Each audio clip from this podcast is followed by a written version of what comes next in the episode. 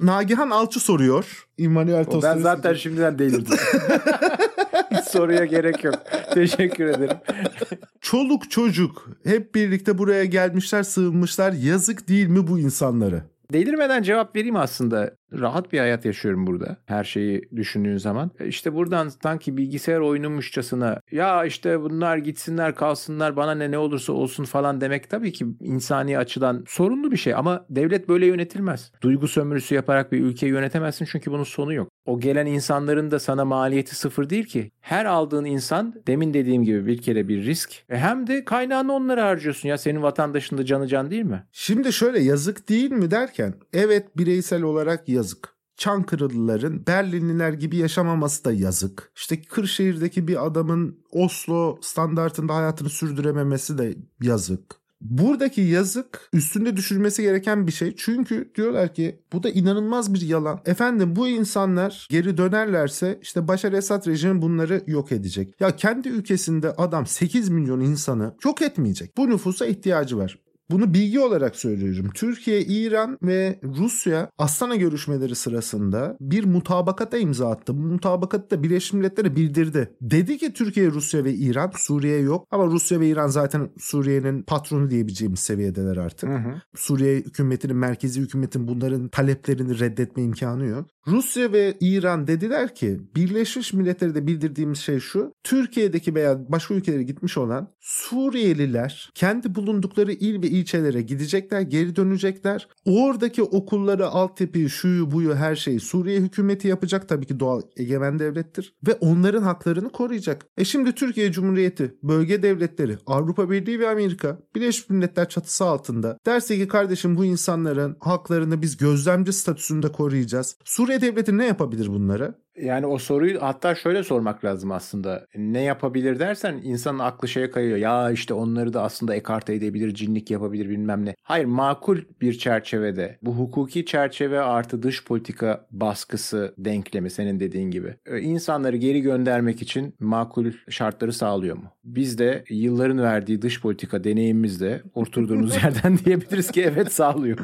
ya bundan daha iyisi olmaz çünkü senin dediğinden daha iyisi. Daha iyisi olmaz. Ama buna zaten herkes istekli. E çünkü Türkiye'de 8 milyon düzensiz göçmen ve Suriyeli, Afgan, Pakistanlı yani bu bölgeden gelen insanlar olması Avrupa Birliği için de bir güvenlik tehdidi. Yunanistan için de bir güvenlik tehdidi. Türkiye'de bu konu tartışılınca bir grup insan hep diyor ya işte Avrupa Türkiye'yi böyle punduna getirdi işte mahvettiler bizi emperyalistler falan diye. Ya kimin işine gelir yanı başında sınırında 8 milyon tane insanın olması Türkiye gibi bir yerde. Ay açarız kapıları vay salarız bunları falan diye sürekli tehdit altında yaşayacaksın. Bunu ister mi bunlar da ya? Avrupa'ya geleceklerine Türkiye'de kalmalarını isterler. Ama başka bir alternatif varsa Türkiye'de kalmalarını da istemezler. O hep bir tehdit. E tabii ki öyle. Şimdi Türkiye ile Av- Avrupa Birliği zaten bu nedenle bir anlaşma yaptı. Dedi ki Avrupa Birliği biz sana parasını verelim sen tut. Evet. Şimdi ufak bir not olarak şunu söylemek istiyorum. Avrupa Birliği'nin Batı ülkelerinin genel olarak iki yüzlü olduğunu söylüyoruz. İşte iki yüzlü Batı, iki yüzlü Batı diyoruz. E anlaşmanın diğer tarafı biziz. Suriyelileri burada tutmak için para alıyoruz şu an ve tehdit ediyoruz. Bak sana yollarım diye. Yani Batı'nın gene ikinci bir yüzü var. Bir tarafıyla kendi vatandaşlarına demokratik haklarını koruyarak değil mi iyi bir yaşam imkanı sunmaya Evet. çalışıyor. Bizde ikinci bir yüz de yok. Hayır onun da ötesi var. Yani Almanya gitti 1 milyon tane adam aldı. Rusya kaç kişi aldı? Suriyeli. 144 müydü? Geçen gün bakmıştık. 170 diyelim hadi. En geniş tanımı 1700. Tamam galiba. 2000 diyelim. 300 de benden olsun Sayın Putin'e. Yani Rusya'nın mesela Suriye iç savaşındaki sorumluluğu Almanya'dan az mıdır? Değil tabii ki ya. Bir de yani coğrafya olarak da yanı başında. Bu arada ABD Rusya'dan daha fazla Suriyeli aldı.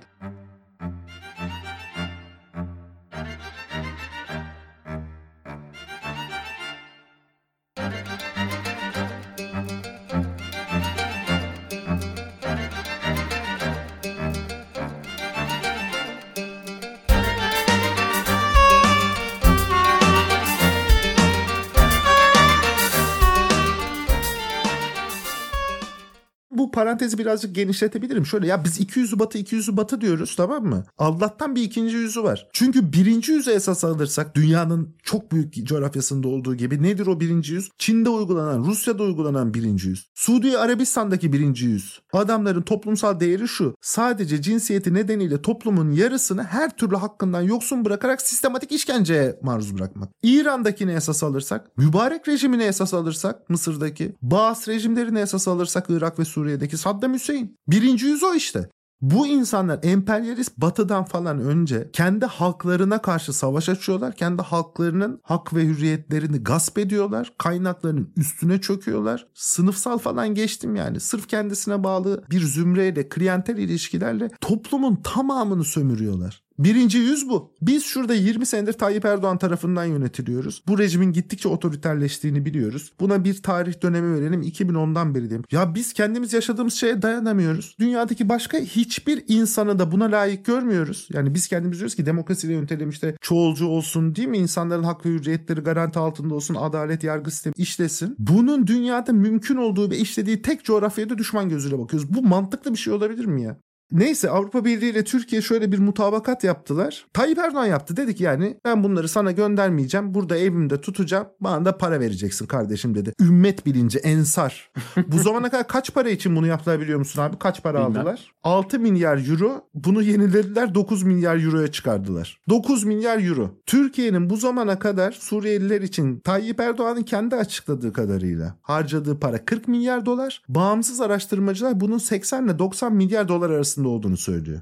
Nereye gitti o kadar paraya ya? Şöyle oluyor. Bu 90 milyar dolar dediği şey esasında bakarsan yani 7-8 sene için senelik yaklaşık işte 8 milyar 10 milyar dolarlık bir e, büyüklüğe ulaşıyor. 8-10 milyar dolar da 8 milyon insanı bir yıl boyunca beslemek, desteklemek için çok fazla bir para değil esasında. Kişi başı bin dolar evet. Tabii Suriyelilere birkaç başlık altında belli yardımlar yapılıyor. İşte efendim eğitim yardımı yapılıyor. Çocuklara mesela şartlı eğitim yardımı yapılıyormuş. Bir tane böyle tamamlayıcı sosyal ürün yardımı yapıyorlar. Aylık kişi başına 250 lira. 4 kişilik bir aile olsam 1000 lira veriyorlar. E işte barınak yapıyorlar vesaire. Netice itibariyle 90 milyar dolar Türkiye için de önemli bir para. Merkez Bankası'ndaki net rezervi eksi 45 milyar dolar olan bir ülkeyiz biz.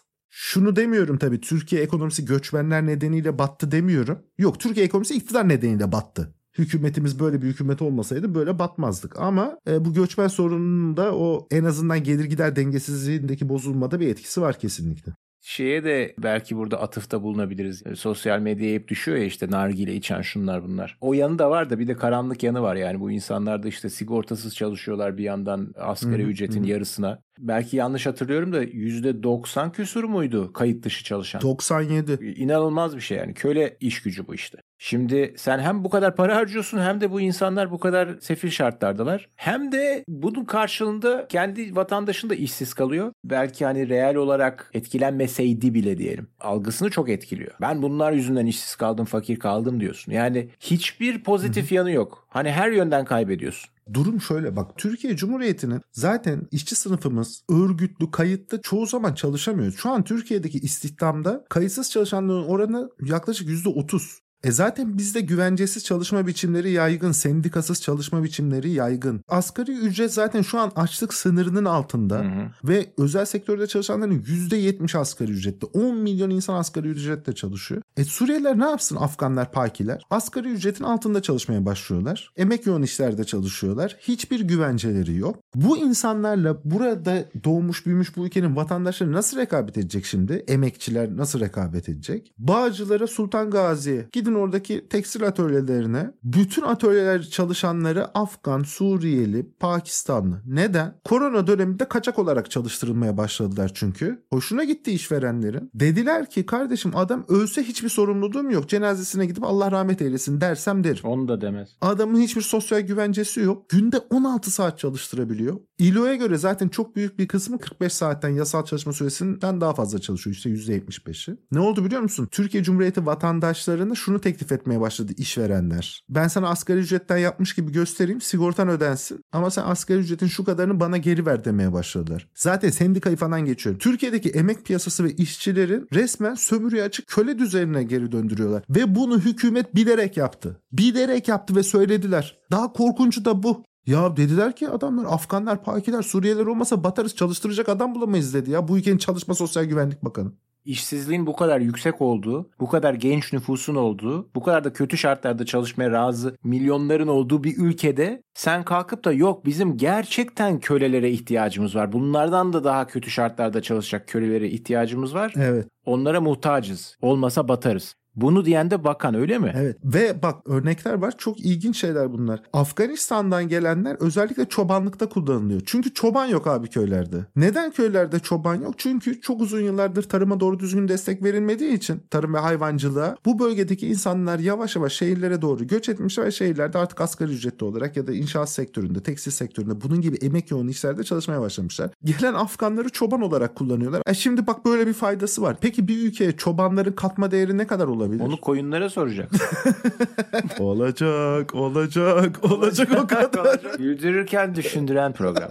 42 dakika. Sinir krizi geçirmemek elde değil. Yapılan hatalar o kadar birbirini etkiliyor ki en sonunda adam gelip bu Afgan çobanını da delil olarak gösteriyor. Şimdi hükümetin ve hükümete yakın olan isimlerin bakış açısı şu. Biz dibine kadar pipet sokup sömüreceğiz bu gelenleri ama bunu insanlık olarak yedirelim. Evet işte asıl ikiyüzlülük de o. Yani batının ikiyüzlülüğü bile diyemeyeceğin doğunun ikiyüzlülüğü bu. Böyle duble ikiyüzlülük yani ne diyeyim artık. Yani dünyada zaten batının ikiyüzlülüğünden daha korkunç bir şey varsa doğunun ikiyüzlülüğü.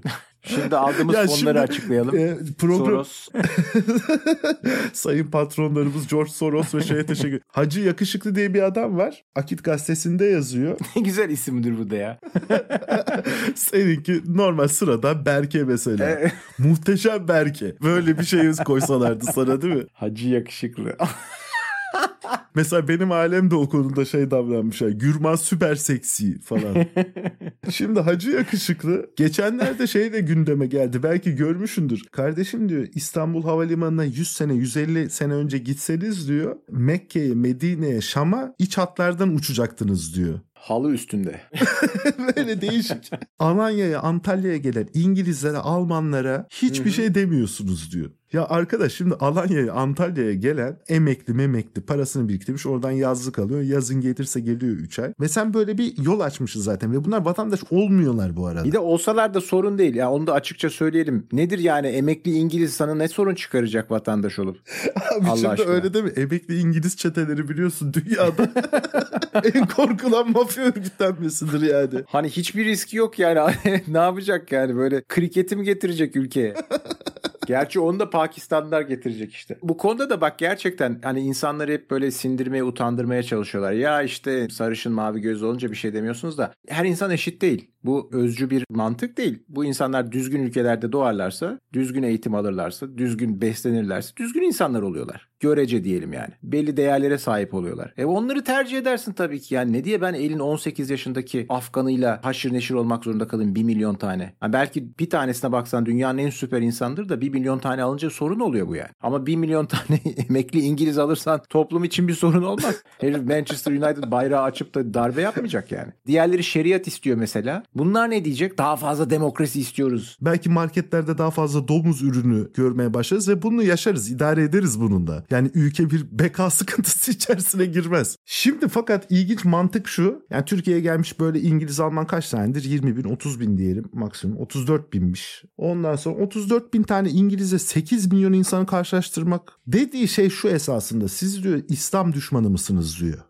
Şimdi bu sorunun da bir cevabı var. Ne yazık ki Hacı yakışıklı bu görüşe katılmayacak muhtemelen ama Afganistan'daki, Pakistan'daki hakim İslami anlayışa evet Türklerin çok büyük bir kısmı yabancı. Türkler öyle yaşamıyorlar İslam'ı. Tayyip Erdoğan Afganistan'a gittiği zaman Taliban'la birçok ortak yönümüz var mealinde bir açıklama yaptı. İşte anlayış birliğimiz var falan filan. Türkiye'deki birçok cemaatin falan yok öyle bir şey. Bak geçtim normal sokaktaki Müslüman vatandaş. Türkiye'deki çok ciddi ehli sünnet dedikleri gelenek Cübbeli Ahmet falan Suudileri eleştiriyor. İşit Selefi İslam'ını, Taliban İslam'ını eleştiriyor adam. O tip İslam anlayışını bir tehdit haline getiren de bir şey var El-Kaide'yi, IŞİD'i yaratan. Amerika Birleşik Devletleri değil. Çünkü Amerika Birleşik Devletleri kurulmadan önce de biz Osmanlı sınırları içerisinde mesela Kadızadeler Hareketi falan var. Onlarla mücadele ediyorduk. Vahabilikle ilk mücadele eden 2. Mahmut mesela. Osmanlı padişahı ve halife. Yani oturup bütün bildiğimiz değerleri unutup sırf buna pembe gözükmek için ya esasında falan demeye gerek yok. Hayır o İslam anlayışıyla evet bir sorun var. Çünkü o İslam anlayışında kadınları satmak var, köle edinmek var, toplu katliam var, cina her şey var. Herhangi bir insan bundan korkmaktan daha mantıklı bir şey yapamaz yani.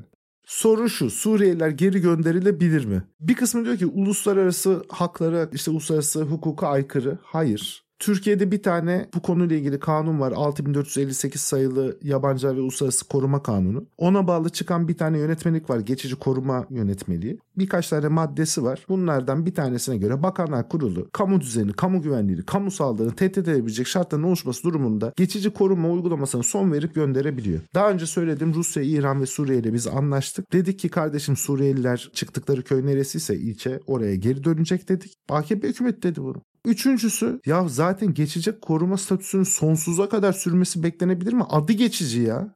Adı geçici.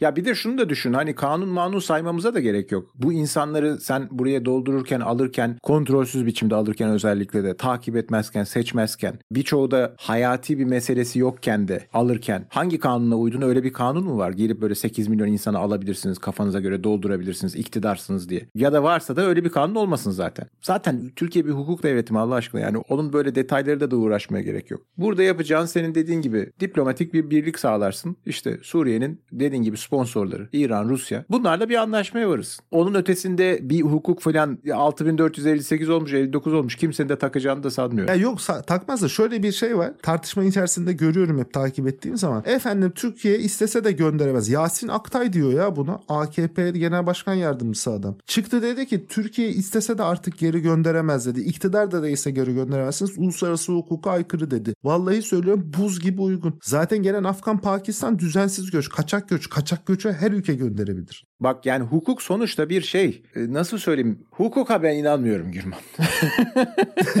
ya üzerinde uzlaşılmış bir sözleşme hukuk tamam mı? Öyle diyelim. Ve dinamik bir şey evet. değişir. Esnetirler, uydururlar. Şimdi sen bu durumda Avrupa Birliği'ne kalkıp diyeceksin ki arkadaşlar ben bu Suriyelileri geri göndereceğim. Böyle Rusya'yla da şununla bununla da anlaştım. Avrupa Birliği şey mi diyecek? Hayır kalsınlar orada bize tehdit olarak kalsınlar. Niye? Çünkü işte bilmem ne bilmem ne anlaşmasına aykırı. Yani öyle diyen 3-5 kişi olur da bir de ne yapacak? Onu zaten sustururlar. Orada sustururlar. Yani bizim onları ezmemize de gerek yok. Hani ben dinlemiyorum seni takmıyorum diye. Kendi içlerinde zaten onu diyenleri ezerler. E ne ABD mi diyecek yani bunları gönderemezsiniz diye? Ya en azından burada zaten uluslararası hukuka da uygun yani. Ya bu konu apaçık yalan söyleniyor. Şimdi ikinci tarafı ama insanlık hukukuna aykırı diyorlar. Ya orada demin senin dediğin zaten buna çok güzel uyuyor. Yani şimdi Çin'den 50 tane 60 milyon tane insan gelse ya biz orada felaket şartlarda yaşıyoruz. Baskı altındayız diye gelse insanlık hukukuna uyuyor diye 60 milyon kişi mi alacaksın?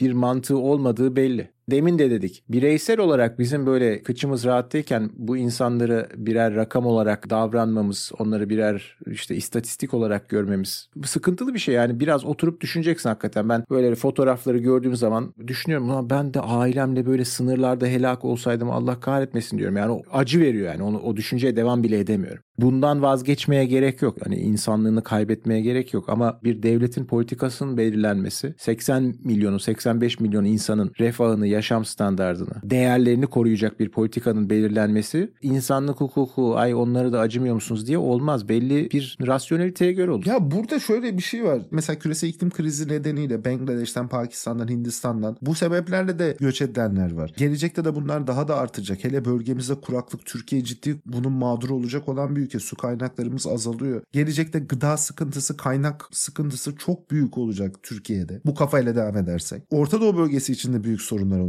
Ama hükümetler netice itibariyle hükümet ettikleri toplumun çıkar ve menfaatlerini savunmak, geliştirmek, korumak için seçilirler. İnsani bir zaviyeden de baktığımızda 85 milyon insan da var orada ve gelecekte yaşanacak veya bugün bizzat yaşanan sorunlar da var. Dolayısıyla tekil olarak hikayenin bir kısmı üzerine düşünmek değil, çoğu üzerine daha geniş bir perspektiften resmin bütün üzerine düşünmemiz gerekiyor. Sonsuza kadar açık kapı politikası uygulayamayız. Bu işin bir sınırı var. Birkaç tane kriter var işte. Hani az sayıda olsalardı tamam o kadar tartışmaya gerek yok. Uyum sağlayabilecek olsalardı tamam belki o kadar tartışmaya gerek yok. Biz zengin olsaydık onlar o kadar fakir olmasalardı tamam o zaman da belki bu kadar tartışmaya gerek olmazdı. Bu kadar aciliyete gerek olmazdı. Ama bu kriterlerin hepsinde geçer not alamıyorsun. E tabi bir de şimdi şöyle düşün. Türkiye ülkelerden bir ülke. 179 tane ülke var. Yani insanlık kriteri açısından mesela Çin e 8 milyon daha Afgan, Pakistanlı, Suriyeli alsaydı. O mantığı güdersek Çin'den, Rusya'dan önce AB'nin daha fazla mülteci kabul etmesinden önce artık nereyi önceliklendiriyorsan ya Arap dünyası var işte zengin körfez ülkeleri var. 100 bin küsur dolar kişi başı gayri safi milli hastası olan Katar var. Birleşik Arap Emirlikleri.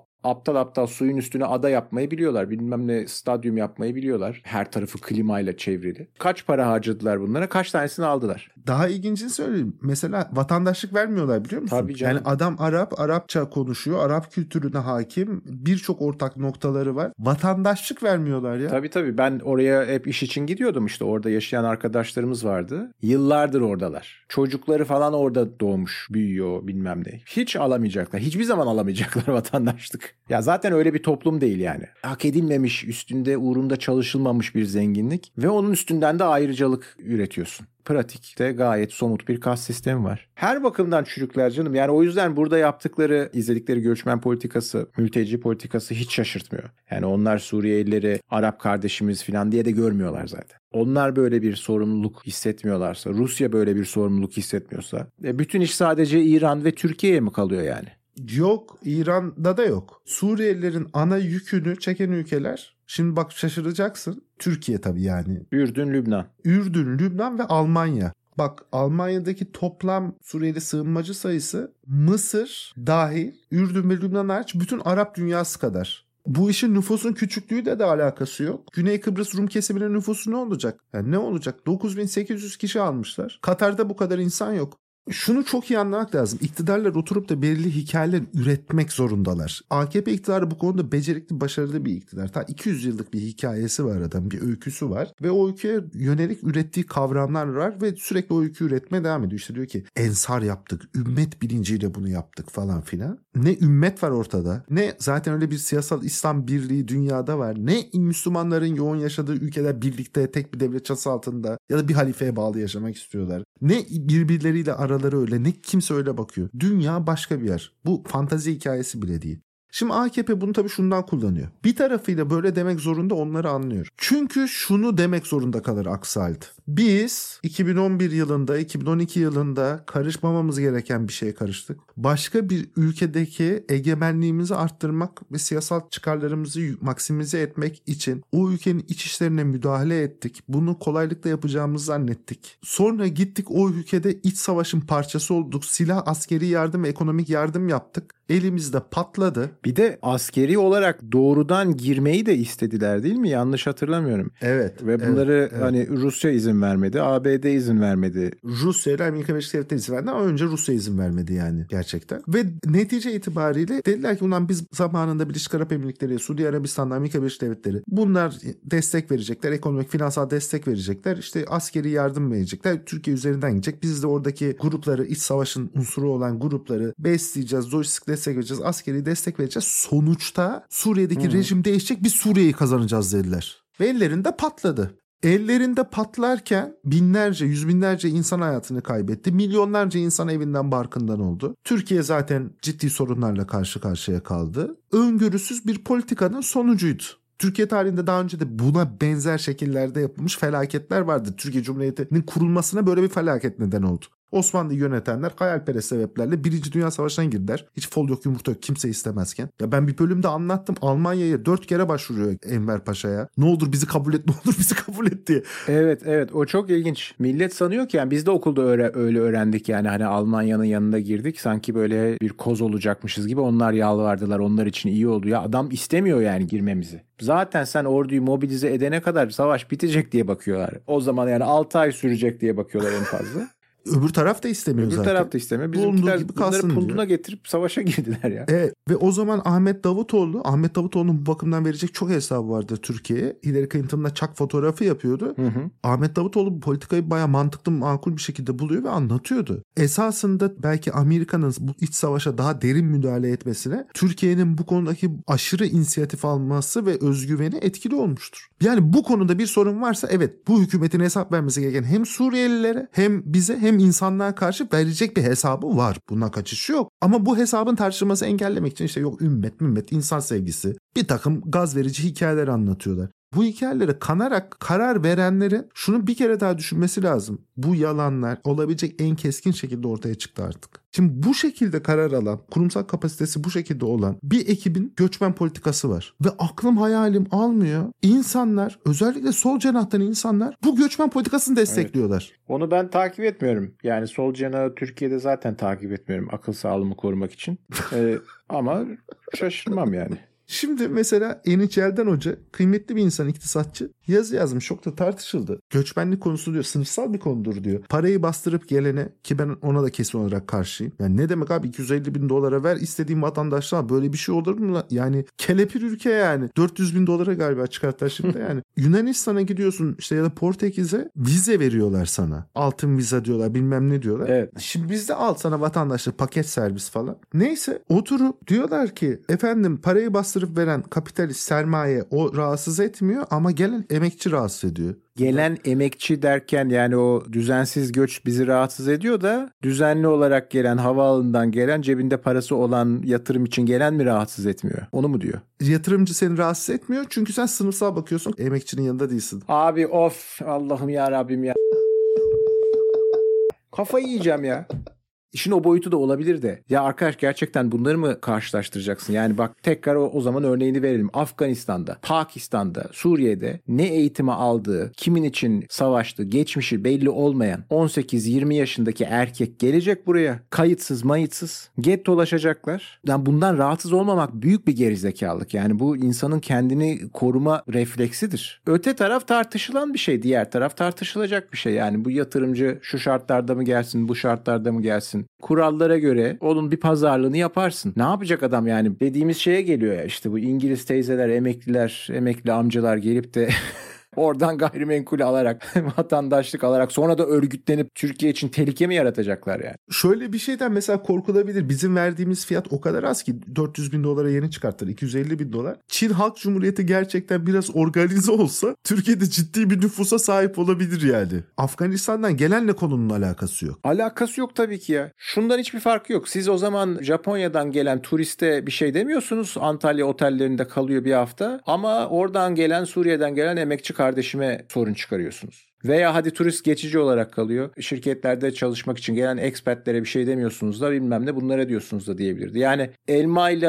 armutu karşılaştırmaksa mesele bir sürü meyve var seçebileceği. Sırf elma değil. Bir de bu hangi soruna çözüm oluyor peki? Velev ki doğru olsun. Bu neye çözüm oluyor biliyor musun? O insanın vay ne kadar ahlaklıyım diye poz kesmesine kendi dar çevresi içinde bir konum elde etmiş oluyor. Hiçbir çözüm sunmuyor. Bakın burada asıl sorun, asıl sorun yani da katman katman dibine iniyor. En temel sorun nedir? En temel sorun emperyalist ülkelerin politikaları, işçiyi sömüren kapitalist düzen. Ya tamam sen haklı da olabilirsin bu arada ama o seviyede bir analizin bir faydası yok kimseye şu vakit. Önünde çok daha somut ve pratik çözümler gerektiren, kararlar gerektiren bir takım sorunlar var. Kalkıp da dünyanın bütün 2000 yıllık veya 500 yıllık hani sömürünün tarihini nereden çekersen, kapitalizmin tarihini nereden çekersen, emperyalizmin tarihini nereden çekersen. Böyle yüzlerce senelik problemleri çözmene gerek yok arkadaş. Suriye konusunu çözmek için. Bunu bir halledelim. Ondan sonra seninle akademik bir tartışma yaparız. Ondan sonra devrimini de yapıyorsan yaparsın.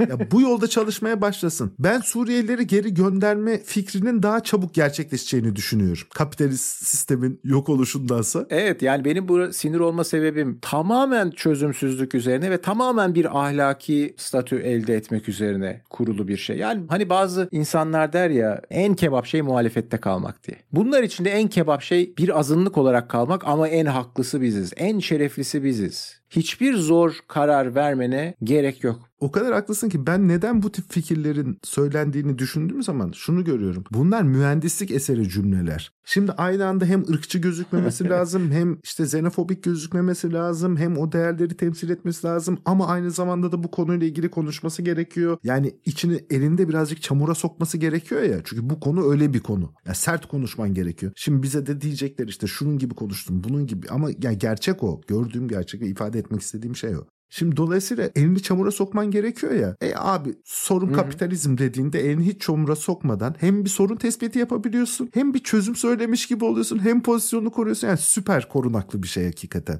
Türkiye'de ekstra korunaklı çünkü kimse kapitalizmi savunmaz, kimse emperyalizmi savunmaz. Her sınıfın düşman olduğu şeyler bunlar. O yüzden dünyanın en kolay, en güvenli işi bunlara çakmak sürekli. Şimdi bak dediğin o kadar önemli ki şöyle de hem de toplamış olalım kapatırken. Bir, ilk önce kavramları karıştırıyorlar. Yani mülteci nedir, göçmen nedir, geçici koruma, düzensiz göç hepsini karıştırıyorlar. Sanki hepsi aynı statüde aynı şeymiş gibi. İki, ondan sonra temel bilgileri saklıyorlar toplumdan. Ya kaç kişi geldi? Bunların hangilerine vatandaşlık verildi? Hangi kayıtlar tutuldu? Nasıl geldiler? 3. Diyorlar ki bu tek politika esasında. Bizim hükümetimizin seçtiği bir politika değil. Tek politika. Çünkü bunun aksine yapamazsın. Niye? Uluslararası hukuka aykırı, bizim hukukumuza aykırı. Yalan. 4. Verdikleri ekonomik maliyeti saklıyorlar. 40 milyar dolar diyorlar. Bağımsız araştırmacılara göre 90 milyar dolara kadar çıkıyor. Sonra bunun tartışılmasını engelliyorlar. Tartışan ağzını açana sen İslamofobiksin, ırkçısın deyip ellerindeki büyük medya aygıtıyla. Buna rağmen toplumun %91'i geri gönderilmelidir diyor. Ve HDP ile MHP'lilerin yüzdesi aynı. Ha, EDP'ler daha yüksek hatta. Bir konuda bir şeyin haklı olduğunu ispatlamak için bundan daha iyi bir ölçek bulunamaz yani. Çok teşekkür ederim. Senin patronlarına da bu yayını mümkün kıldıkları, senin hayatına destek oldukları için teker teker teşekkür ediyorum. Bana da destek olsunlar. Hayat birlikte güzel. Aynı zamanda bana ya çok tatlı insan ya. Amerika'dan ta mikrofon gönderdi Eren sağ olsun. Çok güzel bir mikrofon gönderdi. Türkiye'de satılmıyormuş bu. Dolayısıyla kendisine bu yeni mikrofonum için teşekkür ederim. İnşallah iyi kullanmışımdır. Yarın Gümrük Bakanlığı'ndan sana gelecekler. Kardeşim bunun vergisi nerede diye. Sonra bak küçük ben senin de patronların arasında. Çınar Fidan, Orhun Emre Çelik, tüm diğer patronlarıma da teşekkür ediyorum. Bu Alper Kaan Ateş var. Bu yayınların şimdi editini yapacak çocukcağız. Gerçekten çok çalışıyor bu konuda. Çok destek oluyor. Kendisine teşekkür ediyorum. Ama bir şey daha teşekkür ediyorum. Bizim içimizdeki gerçek podcast yapma isteğini açığa çıkartan Kaltın Podcast'ine. Ya öyle bir bölüm yapalım ne olursun. Gerçekten lütfen. Bizde o kadar geyik potansiyeli de yok ya. Yani bu çocuklar yetenekli komik insanlar ya. Biz arada parlıyoruz da sürdüremeyiz yani. Sürdürülebilir bir podcast politikası değil bu. İnanamıyorum ya 4 dakikada 6 konu falan konuşup acayip şeylerden bahsedebiliyorlar yani. Ya adam misafirliğe gittiği yerdeki terliklerden cinsel yönelim hakkında konuşuyor. Akşamları Harika. sıkıldığınızda ya evimizden gelen destek bu kaltı dinleyin. Biz de dinleyin. Efendim görüşmek üzere.